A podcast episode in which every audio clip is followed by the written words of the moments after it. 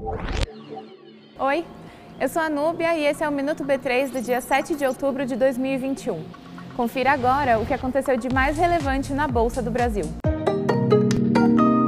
A partir de janeiro do ano que vem, os produtos do Tesouro Direto vão passar a ter uma redução na taxa de custódia, de 0,25% para 0,20%. Essa mudança foi anunciada pelo secretário do Tesouro, Jefferson Bittencourt, no último dia da Semana do Investidor, um evento realizado pela B3 e pela CVM. E hoje aconteceu aqui na B3 o último dia da Semana do Investidor em parceria com a CVM.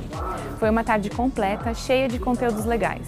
A gente falou de tudo que você precisa saber para investir usando os aspectos ESG e o guia completo para você aprender sobre o Tesouro Direto. Se você perdeu qualquer coisa de hoje ou dos outros dois dias, acesse o link do site que está na descrição do vídeo. Hoje estreou por aqui um novo ETF gerido pela Magnetis.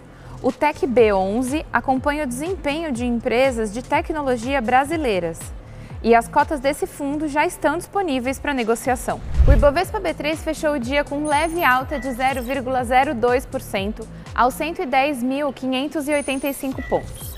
A empresa com o melhor desempenho do dia foi o Banco Inter, que teve alta de 11,84%.